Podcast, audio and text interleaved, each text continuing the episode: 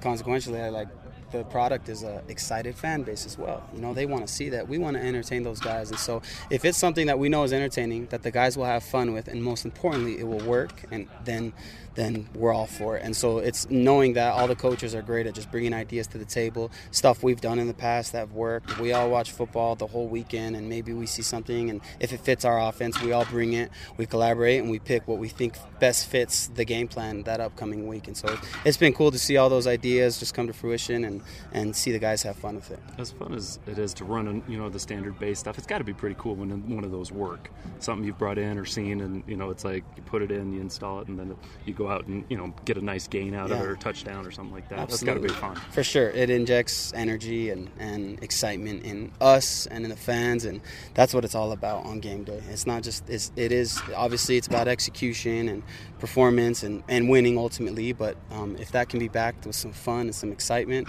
uh, stuff that's different like that, then we're all for it. Last thing for me, just talk about getting ready for this team that you're facing. They're, they've, they've got a good defense the last couple of years. New guys this year, but yeah.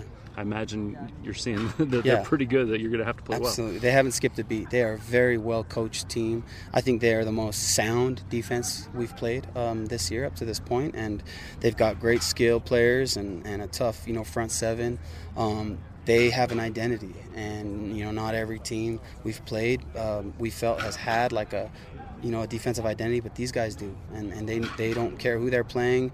They're going to run what they do, and they're really really good at it. And so we're excited for the challenge. We had a great challenge um, last week, and I thought the guys responded well, and I'm, and I'm optimistic they'll do the same this week. So. Okay. Thanks, Thanks man. Were you, yep. were you the coach that got to tell Dax Milne that he was on scholarship?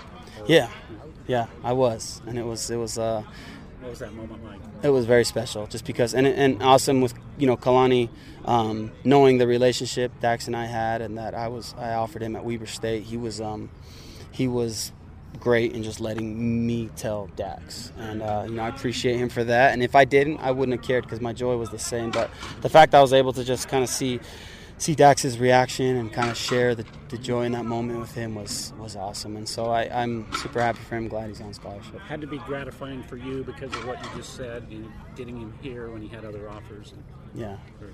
Personally, as a coach, was it pretty gratifying? Absolutely, just because I, I knew him on a much more personal level. You know, I knew his his his situation in, in, in life, his circumstances, where he was at, and just it wasn't just there's a walk on who, who is earning a scholarship. You know, I know his parents, I know his siblings, I know I know you know kind of just how he's been raised, and so all those all those different you know factors just made it that much more you know gratifying and sweet. Talon kind of told me you guys this receiving corps felt felt a little dissed in the off season maybe, and how kind of gratifying too is it that for you to these guys have pretty much exceeded a lot of people's expectations. Yeah. Maybe not yours, but right. But, yeah. yeah, it's just a credit. It's just credit to them, to their buy-in. You know, it it would be so easy for any receiving corps under the, the circumstances to just have doubt. But they they they are completely um, bought in and understood that this offense is is is going to work the way it does, and, and they're an integral part of it, whether the stats show it or not. And fortunately, after after three games this year, they've been able to be actively involved and play a big role, not just in the catches made, but the the, the blocking, the effort. Um, I'm so happy with, with their performance, and just as you mentioned, I'm not I'm not. Um, surprised, mm-hmm. um, and I'm glad they're able to to exceed other people's expectations. But like I said, it's just a credit to to their buy-in and their work work ethic. Some people might say BYU receivers can't get off the line of scrimmage. Yeah. What does the film show?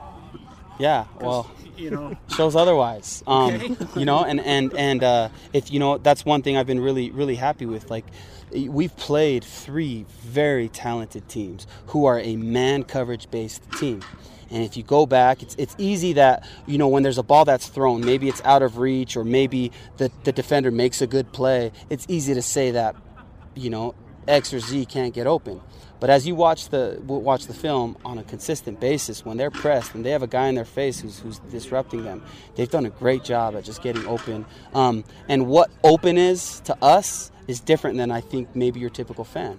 Um, if you have a guy stacked, or if you, you just have a guy, you know, with with a half half a body of leverage, that's open. It's just like the NFL. It's not two yards open, wide open. And so I've been really happy with their ability to get off man coverage. And, you know, we tell them ignore the noise um, because they themselves know that they're able to get open against anyone that that uh, is in front of them. So really happy with their performance against man man coverage. So was Dax's touchdown was he open that touchdown? Absolutely, yeah. And one thing he did, um, I don't know if people people uh, if you go back and watch, there was a point where he had probably about two to three yards of yeah. separation, which is really open. What Zach did was a really good job of p- placing enough touch on the ball that Dax didn't have to that, that it was catchable. And so what Dax did is he had to slow himself down. He had the guy stacked.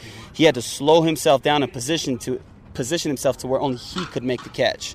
If he allowed that thing to just come back into his body, it was an easy play by the DB. And so when the ball, if you were to just snapshot it when the ball was caught, that DB was on him. But if you look, Dax had it in position to where only he could kind of cradle that thing in. So that's a perfect example of he actually got really open versus man coverage, but he had to adjust to the ball. And when it was caught, it just seemed like you know the guy was kind of all over him. But um, I thought it was a perfect rep. And he had the pass earlier in the game that skimmed off of his hands. Yeah. Is that so? When you're a coach looking at that play, what yeah. do you what do you tell him in that regard? That one was it was just and Zach knows it. It was a great route. The ball was just high. It sailed over his head, and Dax was coming back to. Uh, we were throwing at the pylon, and it just sailed a little bit. Uh, Zach was throwing to his left, mm-hmm. so he probably wasn't able to fully square his shoulders up, and it just sailed a little bit. Um, but thought it was a great, great route, and just something we didn't connect on that we'll get we'll get again.